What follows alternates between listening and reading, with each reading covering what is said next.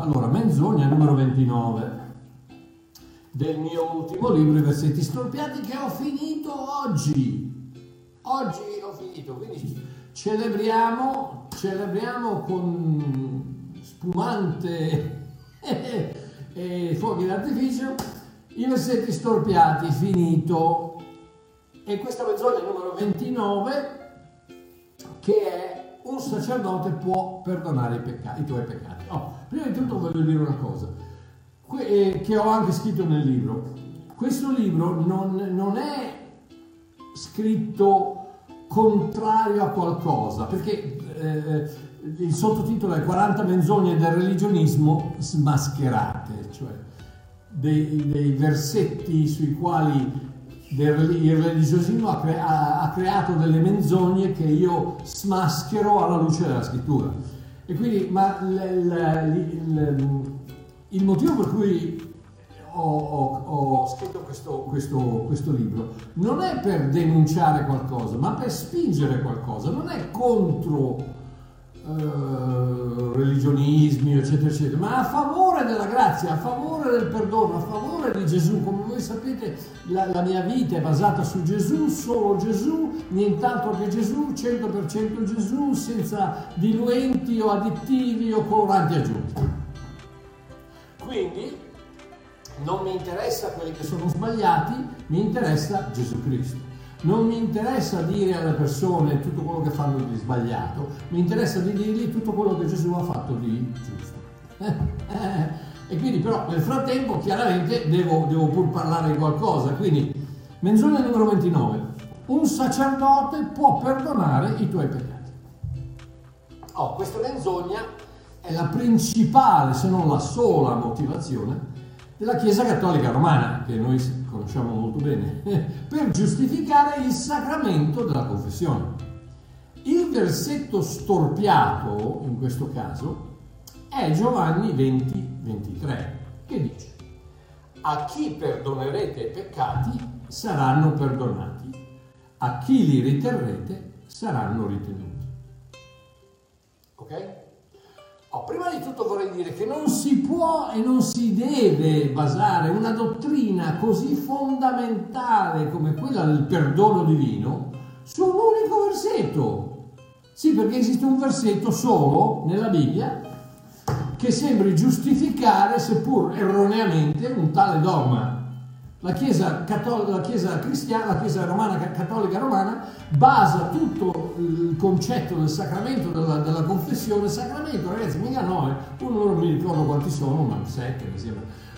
Quindi è importante, è un sacramento importante, la comunione, l'estrema unzione, la, le, le, le, tutte le altre cose. Quindi è una cosa importante, la confessione è importante, è basata su un versetto, uno, un versetto di tutta la Bibbia, di tutto qui dentro, hanno tolto, hanno preso un versetto. Non puoi, non si deve basare una dottrina così fondamentale su un versetto.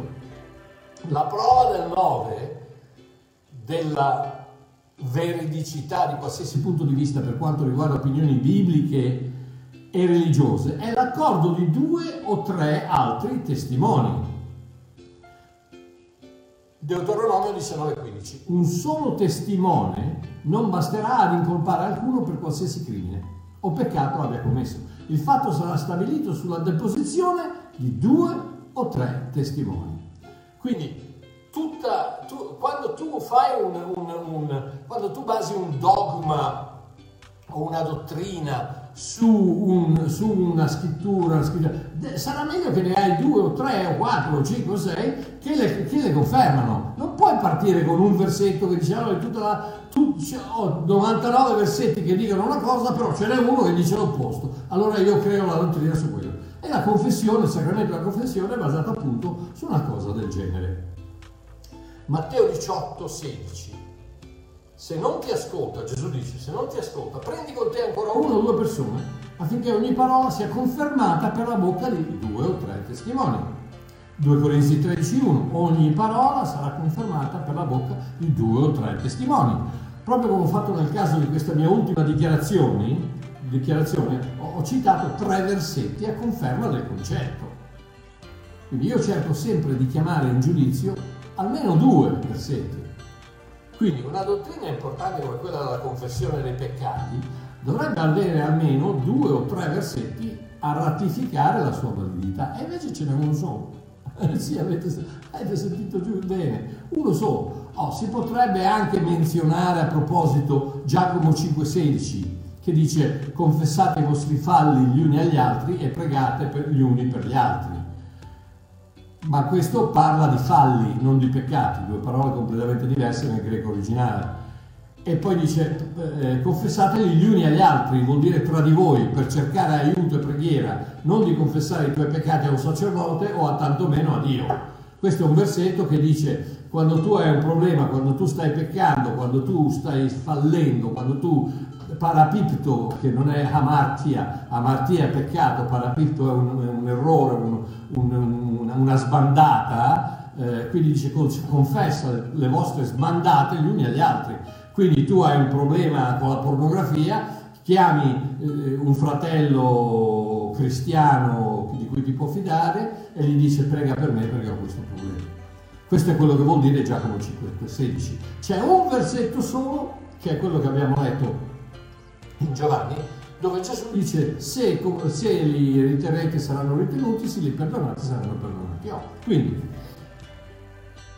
il, il, il concetto non è quello di creare, di, di basare una tale dottrina su un versetto solo, eppure approssima, approssimativamente un miliardo e mezzo di credenti.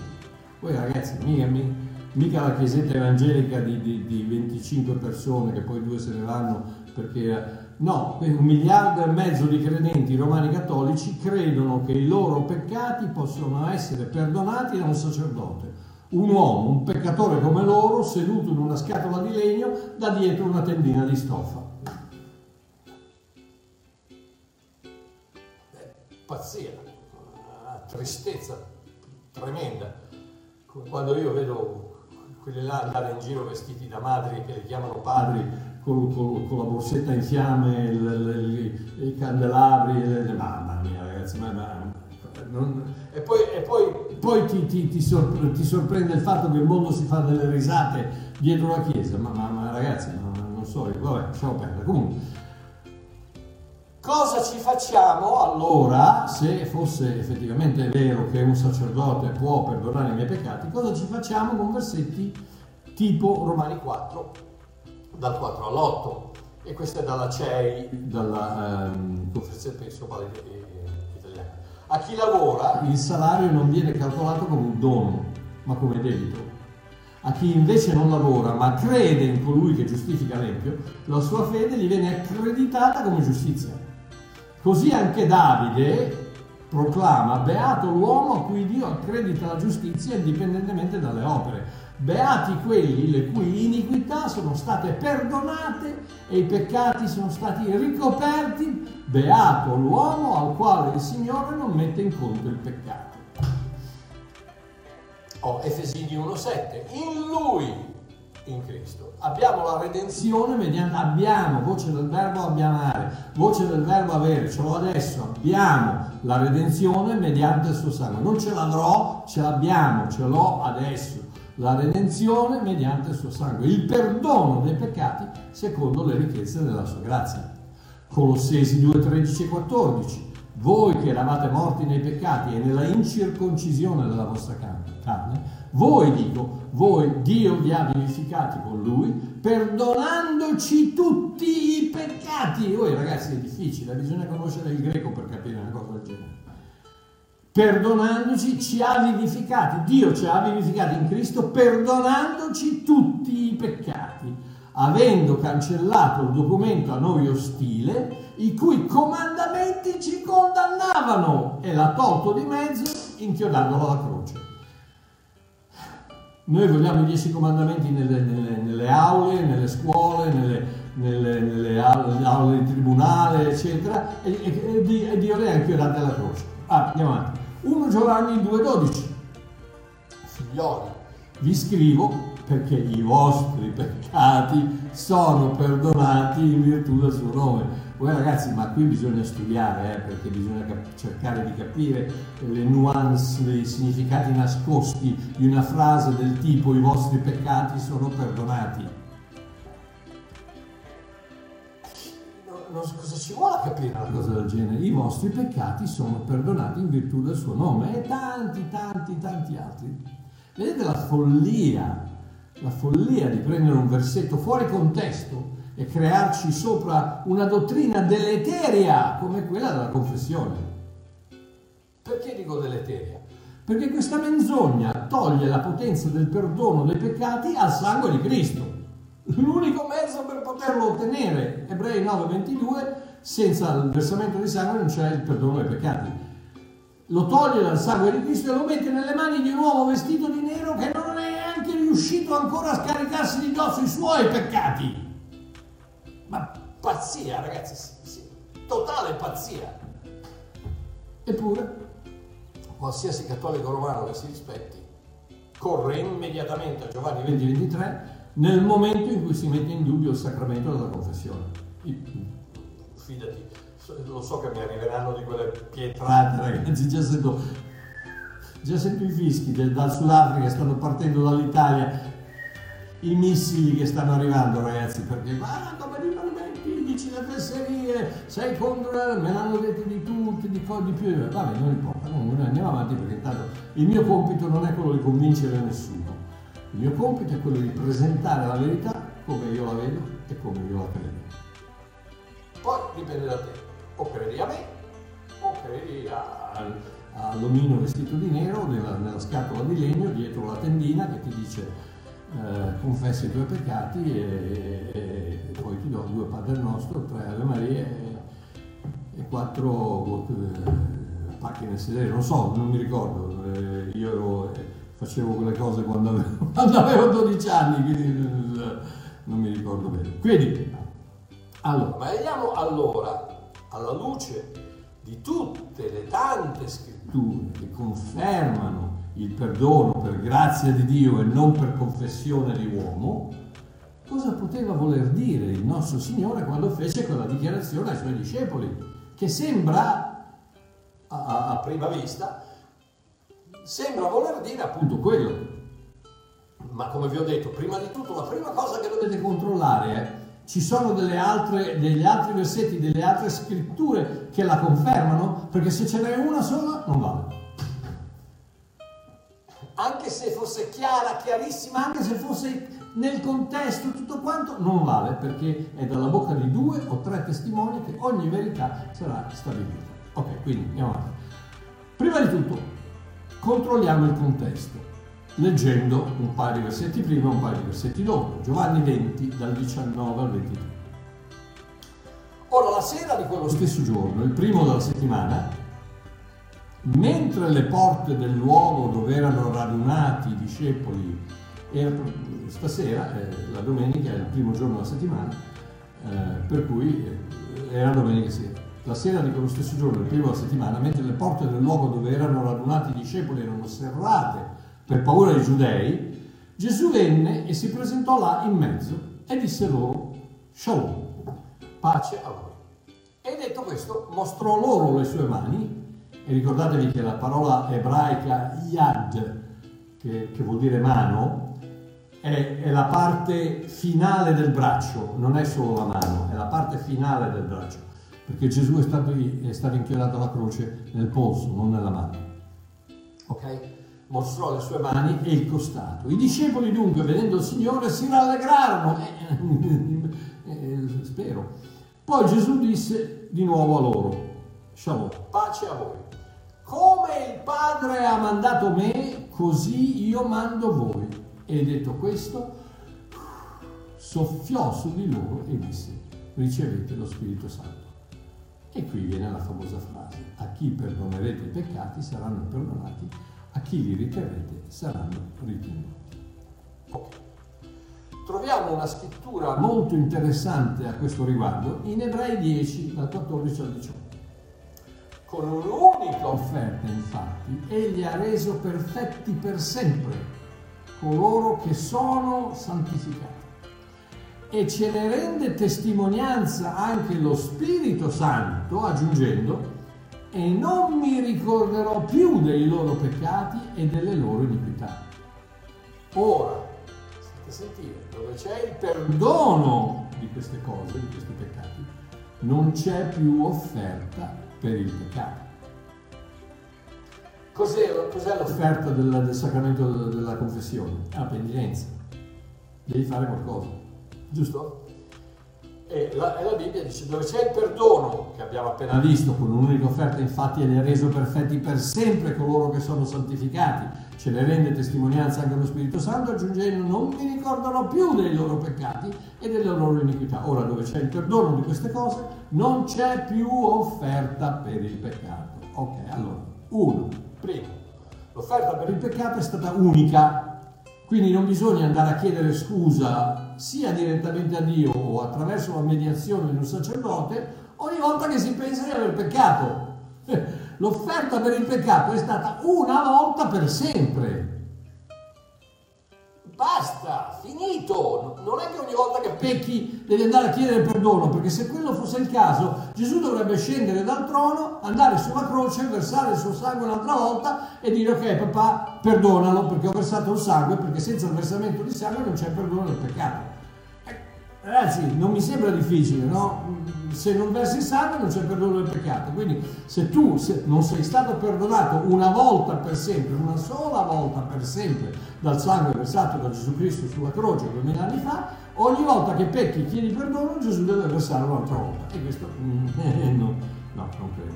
Due, secondo, il sacrificio di Gesù Cristo sulla croce ha reso perfetti per sempre coloro che sono santificati. Tutte coniugazioni che parlano di fatto compiuto, concluso, fatto, compiuto, finito, calà, tetelestai, non c'è più niente da aggiungere, non c'è più niente da modificare, è stato fatto, ha reso perfetti per sempre coloro che sono santificati. Ah, terzo, è proprio lo Spirito Santo, lo stesso Spirito che Gesù ha soffiato sui suoi discepoli, che fa la dichiarazione: non mi ricorderò più dei loro peccati e delle loro iniquità. Quindi stiamo, stiamo parlando de, dello Spirito di Dio che fa una dichiarazione e dice: non mi ricorderò più dei loro peccati e delle loro iniquità.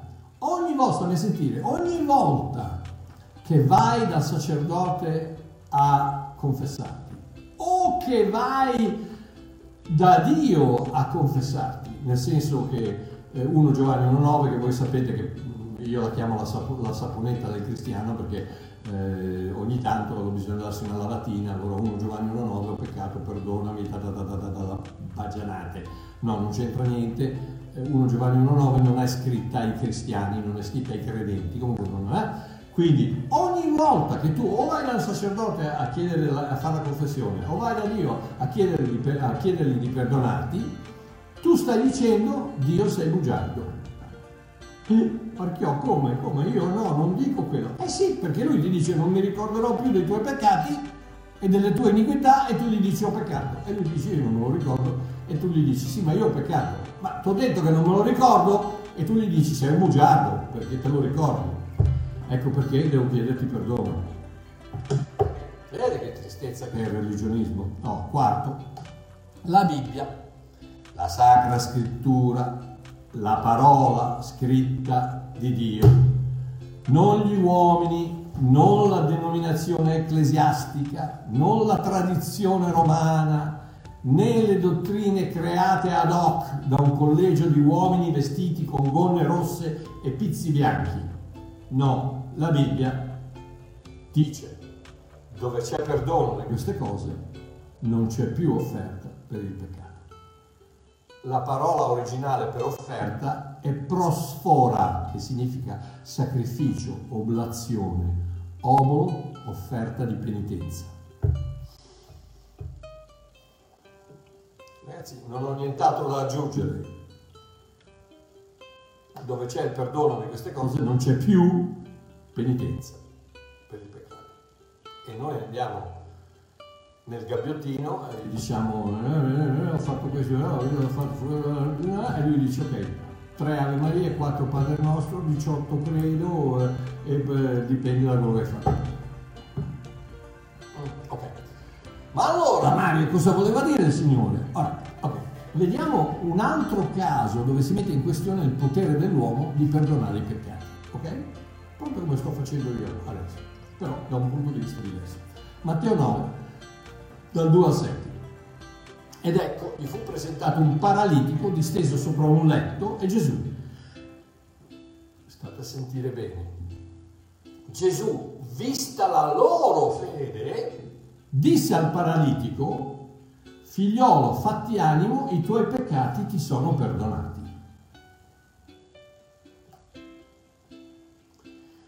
Perché mai costui parla di questo, in questo modo e gli bestemmia? Chi può perdonare i peccati se non Dio solo?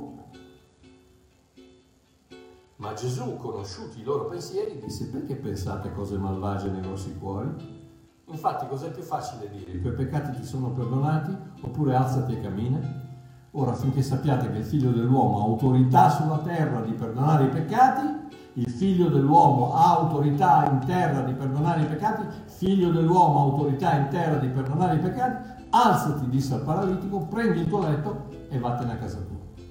Ed egli alzatosi se ne andò a casa sua. Ok, adesso nota bene, ti prego, la frase, e Gesù, vista la loro fede, disse al paralitico: i tuoi peccati sono perdonati. La mettiamo? Come la mettiamo? Gesù vede la loro fede e perdona il paralitico. Non ho capito. La fede dei quattro amici produsse il perdono dei peccati del paralitico, ma il perdono venne da Dio, l'unico che può produrlo. La sola persona che può perdonare un peccato è l'individuo contro il quale quel peccato è stato commesso. Non posso io perdonare un peccato che è stato, è stato commesso contro di te. Non posso io, tu offendi eh, mio zio e io vengo da te e ti dico, eh, guarda, ti perdono. Eh. e, e, e mio zio dice, ma chi sei? Ma solo io che devo perdonare. Il peccato è contro me, quindi quello contro il quale è stato commesso il peccato deve perdonare.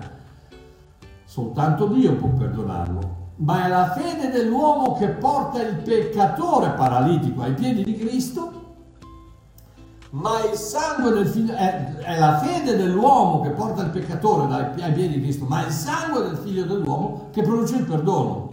Il termine figlio dell'uomo è quasi dovunque intercambiabile con figlio di Dio e con Gesù Cristo. Vedendo la loro fede ha detto al paralitico: i tuoi peccati sono perdonati. Loro l'hanno portato ai piedi dell'unica persona che poteva perdonare.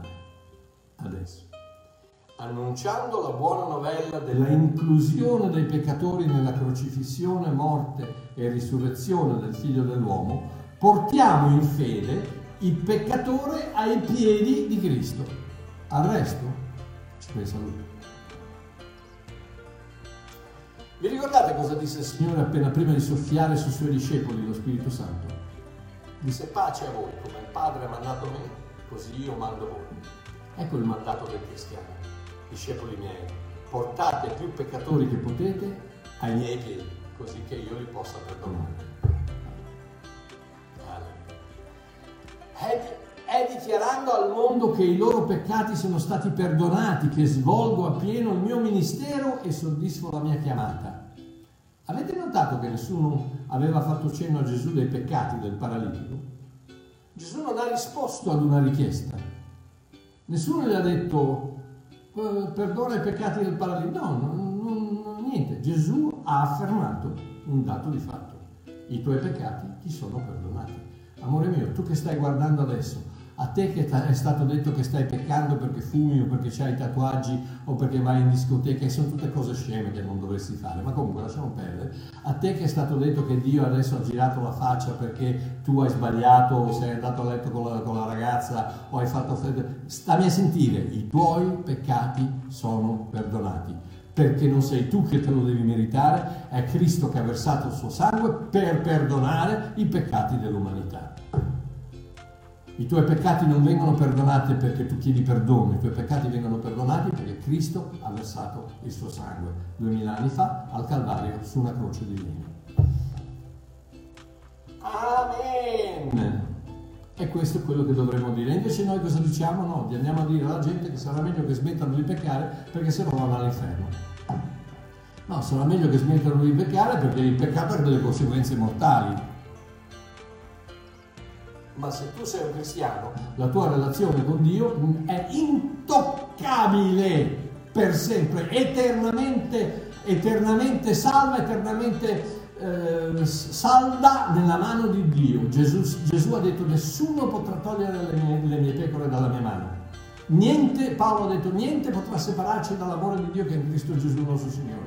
Salda, sicura, assicurata, senza, senza la, la minima discussione, se sei un credente, se sei un figlio di Dio, i tuoi peccati sono stati perdonati dall'inizio alla fine, primo, passato, presente, futuro. Non c'è un peccato. Ho finito proprio oggi eh, il, il capitolo eh, sul suicidio. Eh, eh, eh, perché soprattutto i cattolici che dicono il suicidio è un peccato mortale. No, no, il suicidio è un peccato. E se tu hai chiesto al sangue di Cristo di lavarti dai peccati, puntino, puntino, puntino, trai le tue conseguenze. Uh, comprate il libro, c'è scritto qui. Ok, andiamo avanti. Questo è quanto ci è richiesto da Giovanni venti ventitré. due Corinzi cinque, diciannove, venti. Sta a sentire, questo è quanto ci è richiesto, questo è questo che dobbiamo andare a dire al mondo. Dio ha riconciliato il mondo con sé in Cristo, non imputando agli uomini i loro falli, ed ha posto in noi la parola della riconciliazione. Noi dunque facciamo da ambasciatori per Cristo, come se Dio esortasse per mezzo nostro, e noi vi esortiamo per amore di Cristo: siate riconciliati con Dio. Dio ha riconciliato l'umanità a se stesso, adesso implora l'umanità di riconciliarsi a Dio, perché ci vuole, come si dice in inglese, it takes two to tango, ci vogliono due persone per ballare il tango. Uno lo solo non può, quindi ci vuole la grazia e ci vuole la fede, ci vuole la croce e ci vuole il cuore e la bocca, ci vuole, la, la, ci vuole lo spirito di Dio e ci vuole il cuore dell'uomo, ci vuole l'offerta di Dio e ci vuole la richiesta dell'uomo o l'accettazione dell'uomo. Non... La grazia e la fede, siete salvati per grazia attraverso la fede, ma tutto quello di cui hai bisogno è stato fatto da Gesù Cristo sulla croce una volta per sempre. Adesso, se lo accetti, sei stato santificato, sei stato reso perfetto una volta per sempre, con un'unica offerta ha reso perfetti per sempre coloro che sono santificati, punto e basta. E questo è quello che dovremmo andare a dire al mondo. Ecco il motivo per il quale l'Apostolo Paolo dichiara in Colossesi uno, ventiquattro ventinove, la Chiesa, di cui sono stato fatto ministro, secondo l'incarico che Dio mi ha affidato per voi, per presentare compiutamente la parola di Dio, il mistero che fu tenuto nascosto per le passate età e generazioni, ma che ora è stato manifestato ai suoi santi, ai quali Dio ha voluto far conoscere quali siano le ricchezze della gloria di questo mistero fra i gentili, che è Cristo in voi, speranza di gloria, che noi annunziamo, ammonendo e ammaestrando ogni uomo in ogni sapienza, per presentare ogni uomo perfetto in Cristo Gesù, e per questo mi affatico combattendo con la sua forza che opera in me con potenza. Ecco quello che devo fare, io devo presentare a Cristo il peccatore e poi a perdonarlo ci pensa lui. Ed ecco perché se lo faccio i suoi peccati sono perdonati, se non lo faccio i suoi peccati vengono ripianati. Vedi com'è facile quando leggi nel contesto? È come se Paolo dicesse: l'incarico che Dio mi ha affidato e che ha affidato a tutti i suoi discepoli è quello di annunziare, ammonire, ammaestrare ogni uomo per poterlo presentare a Cristo in me, la sua speranza di gloria. La forza dello Spirito Santo che opera in me con potenza farà sì di presentare a Dio ogni uomo perfetto in Cristo Gesù. Poi ragazzi, io quando vado in giro qui ci sono persone che dicono, soprattutto quando non ci sono tante, tanta gente in chiesa: eh no, ma quando due o tre sono riuniti lo spirito, lo spirito è presente. No, amore mio, io non ho bisogno di due o tre. Lo spirito è presente, basta che ci sia io. Lo spirito è presente. Non ho bisogno di scritture del Vecchio Testamento che dicano che se due o tre si riuniscono. No, no, no, no. Dove vado io c'è lo Spirito Santo. c'è lo Spirito di Dio. Ecco perché quando Gesù ha detto ha soffiato lo Spirito, come Dio ha mandato me, adesso io mando voi, andate a dire alla gente che Dio li ha perdonati, portateli ai piedi di Dio che Dio li possa accettare e perdonare, realizzare quel perdono che è già stato fatto sulla croce. Quindi la menzogna è che un sacerdote può perdonare i tuoi peccati, la verità è che solo Dio lo può fare e lo ha già fatto quando Gesù ha versato il suo sangue sulla croce. Adesso tocca a me dire a più persone possibile: figliolo, i tuoi peccati ti sono stati perdonati. Alleluia!